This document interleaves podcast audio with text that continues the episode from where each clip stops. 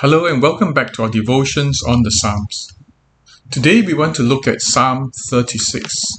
It's about thinking. Did you know that how you think and where you put your thoughts determines the quality of your life? Now that's a really important thing, because how you spend the time, what you spend your time doing and thinking actually determines whether you live a life full of joy and goodness. It will be a difficult, painful, bad life. So let's look at Psalm 36. Let us pray. Father, speak to us this truth, that we may develop habits of good thinking, habits of spending our time thinking of good things and of you. Because, Lord, that will change and affect the way we live our lives. We ask in Jesus' name. Amen. Psalm 36. Transgression speaks to the wicked deep in his heart. There is no fear of God before his eyes, for he flatters himself in his own eyes that his iniquity cannot be found out and hated. The words of his mouth are trouble and deceit. He has ceased to act wisely and to do good. He plots trouble while on his bed. He sets himself in a way that is not good. He does not reject evil. Your steadfast love, O Lord, extends to the heavens, your faithfulness to the clouds. Your righteousness is like the mountains of God. Your judgments are like the great deep. Man and beast you save, O Lord.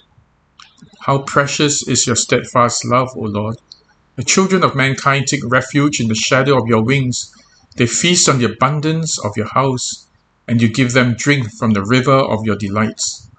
For with you is the fountain of life, in your light do we see light. O continue your steadfast love to those who know you, and your righteousness to the upright of heart. Let not the foot of the arrogant come upon me, nor the hand of the wicked drive me away. There the evildoers lie fallen, they are thrust down, unable to rise. This is the word of the Lord. Thanks be to God. This psalm can be divided into 5 parts. 4 parts. The first part, from verse 1 to 4, talks about the relationship with sin, between sin and the wicked person. The next 2 paragraphs, from verse 5 to verse 6 and then verse 7 to verse 9, extols the beauty of God's steadfast love. And then from verse 10 to verse 12, it contrasts between the steadfast love of God and arrogance and wickedness. So we look at the first paragraph, verse 1 to 4. Notice the words that are used to describe transgression and wicked. Transgression speaks to the wicked deep in his heart. There seems to be a great intimacy between transgression and the wicked heart. Can you imagine that? That sin, first of all, is not just a fleeting thought. Sin is not a mistake in judgment, just something that just happened like that. But there is an intimacy between sin, transgression, and the wicked, because it speaks to the wicked deep in the heart. When we talk about speaking to someone deep in the heart, we think of some great intimacy that it goes right down to the heart of a person. And this psalm begins with that transgression or sin speaks to the wicked deep in his heart. It's not a fleeting thing. It's not a mistake, an accident. Rather, it affects the person right into the heart, right into his heart. When we think about that, then, we think about how sin, transgression, can go deep into our hearts. It has to do first with the thoughts. Time, how much time do we spend on wicked thoughts? How much time do we think about revenge and lust and dishonesty and getting the better of another person? How much of our time is spent in sinful thinking? It's not even in sinful thoughts. It's about the spare time when you're driving a car and what are you thinking about other drivers? What goes on in your mind? What are you thinking about other people as you're doing your work? Are you thinking of schemes that will hurt people? Are you turning to God? What occupies your mind all the time? You know, for almost all of us, the body can rest, Most our mouths can rest, but the mind never rests. Throughout our waking moment, something is going on in our minds. Good thoughts, bad thoughts, happy thoughts, sad thoughts, godly thoughts, ungodly thoughts. How we spend our thinking time will determine the kind of who speaks to us. Is it transgression and sin that speaks deeply into our hearts? When we spend lots of time thinking about sin, about evil of others, about hateful things, resentful things, then that enters our hearts and sin speaks intimately to us. That's a dangerous thing, isn't it? Imagine if most of the time you're thinking of how bad another person is, how to outwit another person, how to get things your way, whether it's good or bad. Imagine we spend a lot of time doing that. Then indeed we grow intimate with sin, and sin is able to speak intimately, speak deeply into our hearts. How we think and what we occupy our minds with makes a lot of difference in our view of life, as we shall see later. Continues, there is no fear of God before his eyes. You know, sometimes we think that only when we do bad that the action itself is bad. But God knows our thoughts as well. Every moment of our time, God knows our thoughts. And if we were then conscious of this reality that God knows our thoughts, then would our thoughts change? Would we think differently? Would we try to control what goes on in our minds all the time? To fear God is not to be afraid of punishment.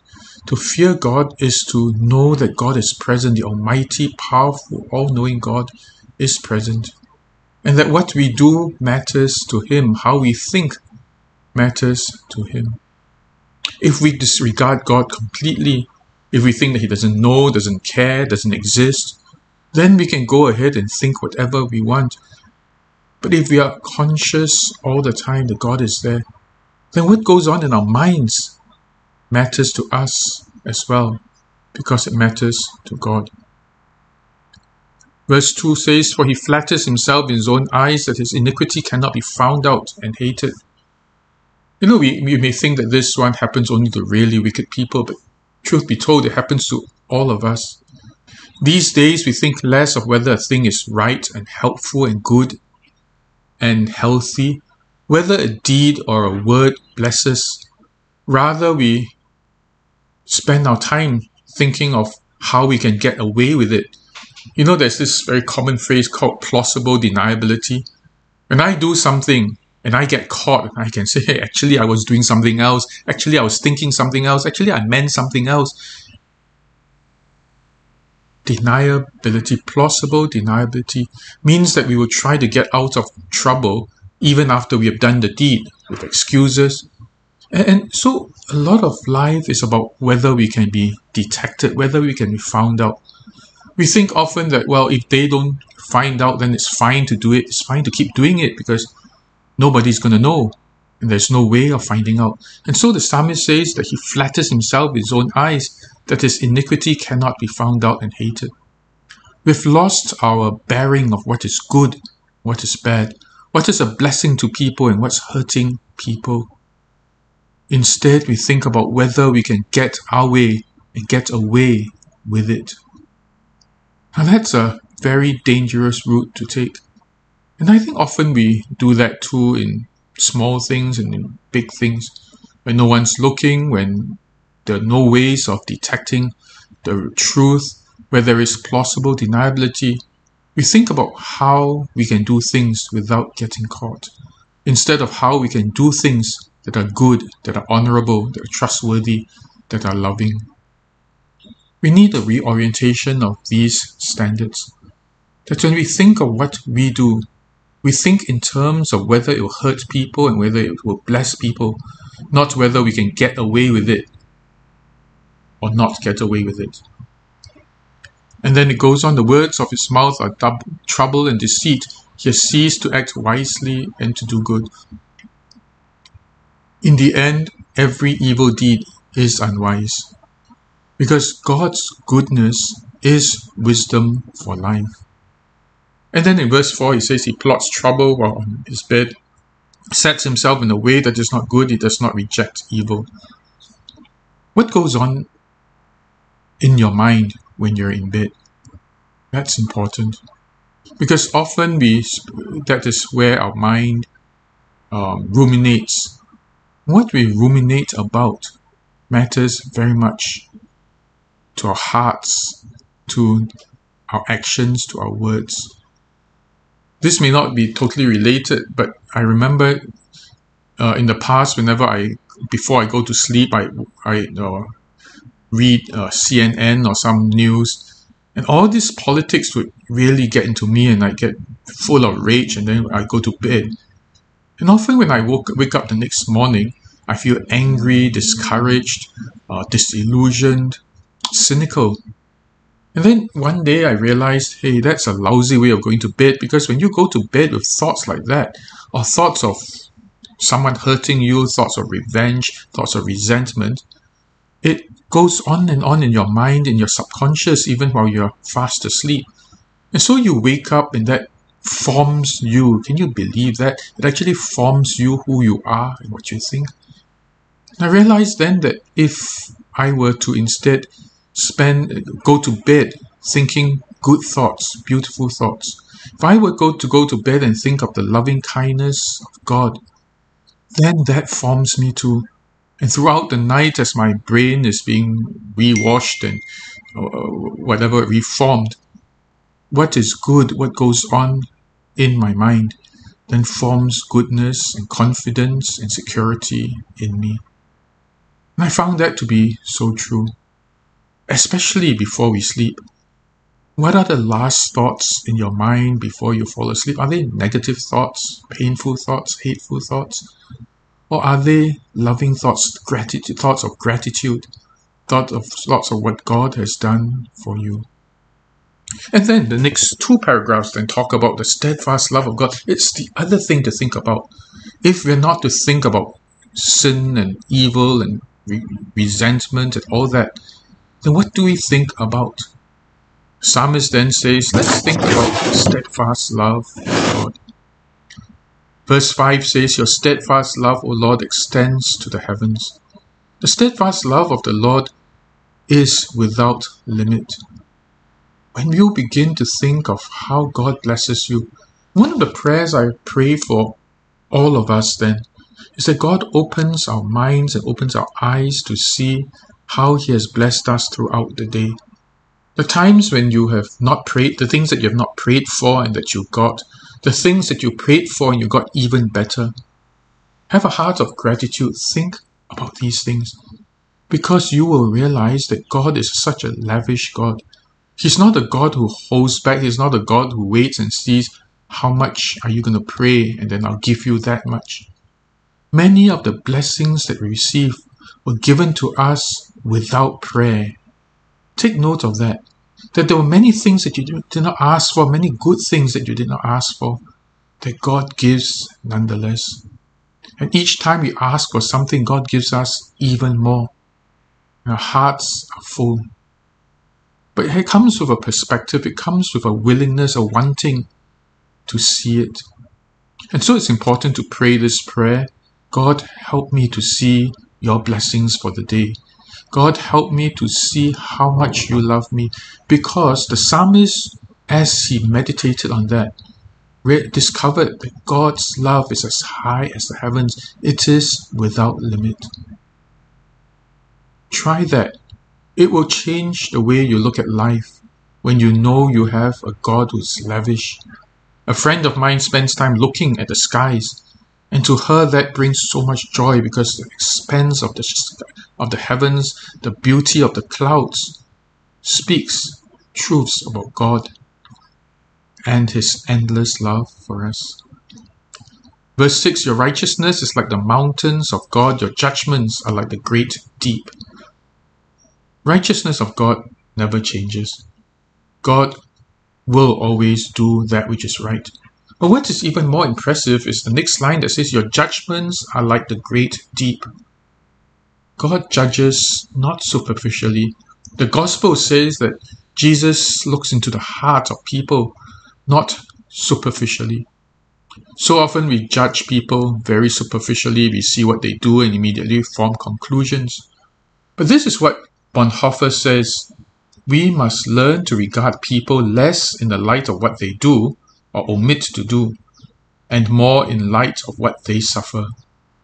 What did he mean by this? He means that when you see someone do something, don't jump into conclusions and say he is a good person, he's a bad person, did this, he did that. But look deeper. How has the person suffered?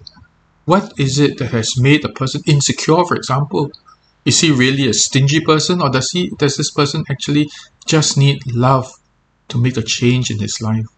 Is this person a rude person, or has this person gone through a life of hardship and abuse? And that what that person needs is a word of affirmation, or many words of affirmation. What that person really needs are friends. You know, one of the things that I've learned pastorally is that people who are not fun company need good company.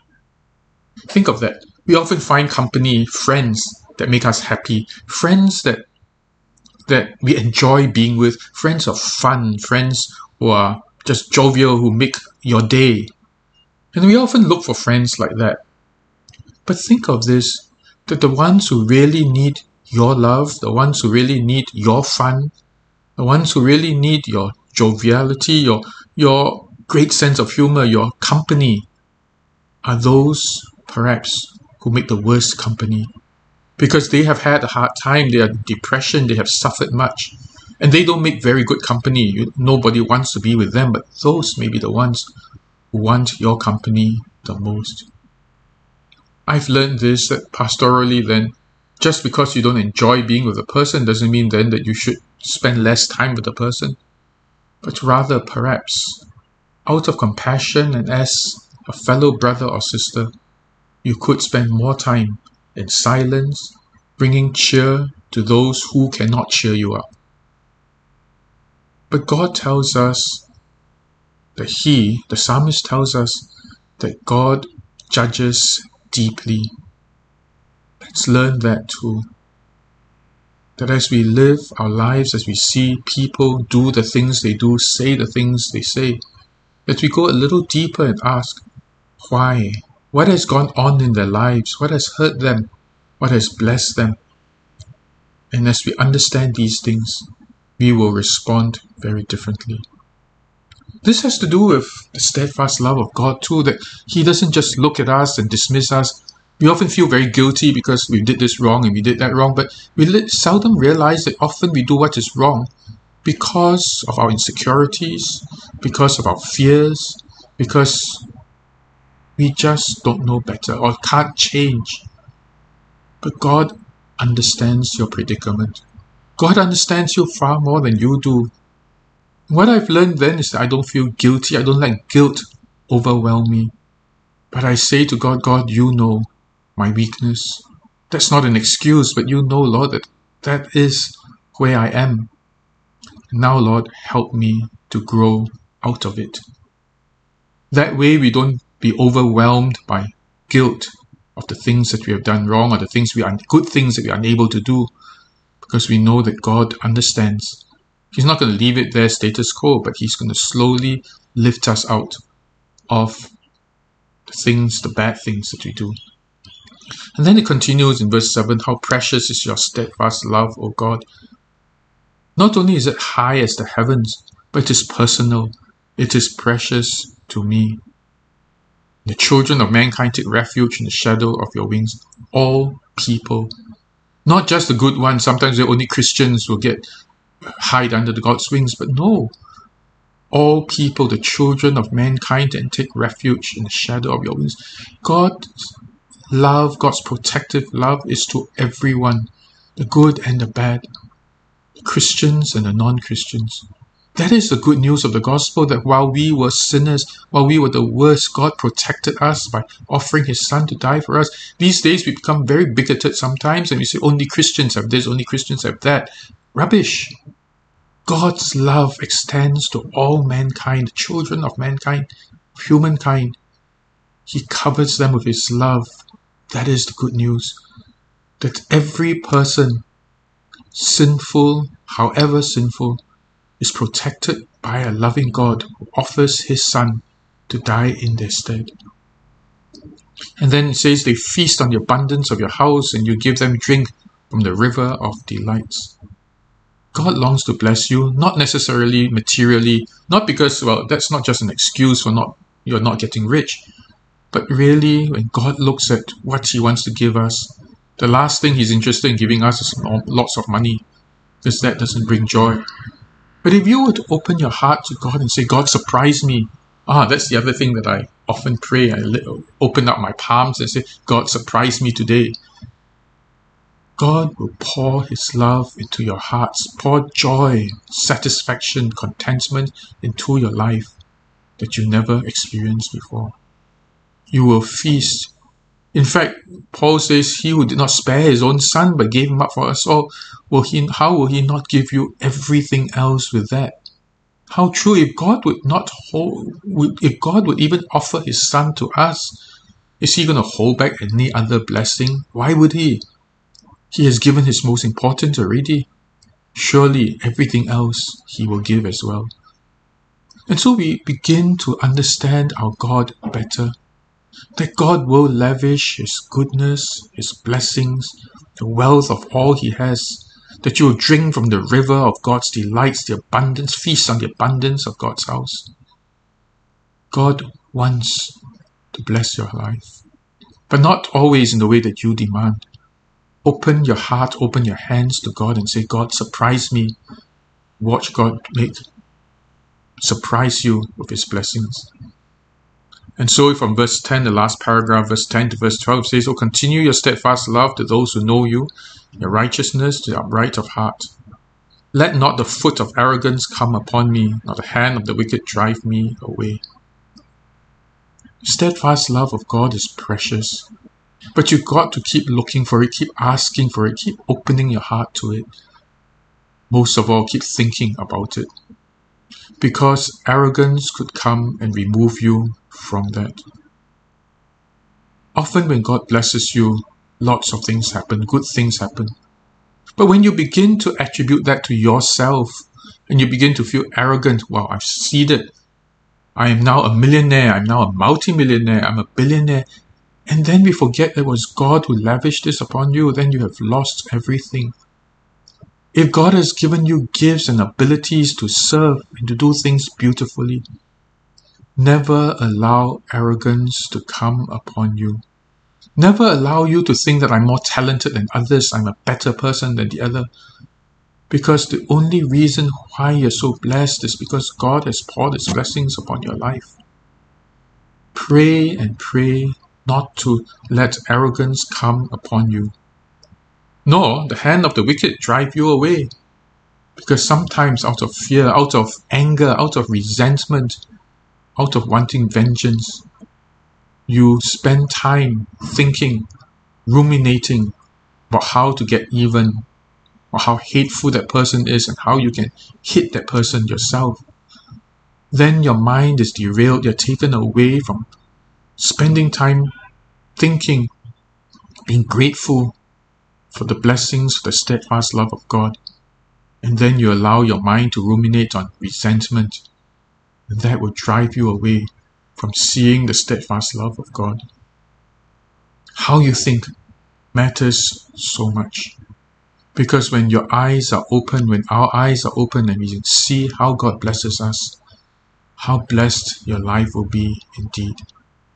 But when your eyes are shut from these blessings, and throughout your days, you'll only see darkness, resentment, hatred, enemies.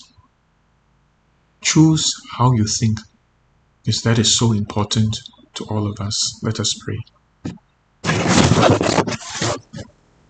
Father, you lavish blessings upon us, blessings upon blessings. But God, so often we are blind to it, we don't see it. We gloss over and we think, oh, my miserable life. Oh, how terrible it is. How bad people have treated me. And God, we just have stopped seeing how much you really bless us. We ask, Lord, that you open our eyes wide, open our hearts wide to receive, that we may lift up our hands to you and say, God, surprise me with the abundance in your house, rivers that will revive me.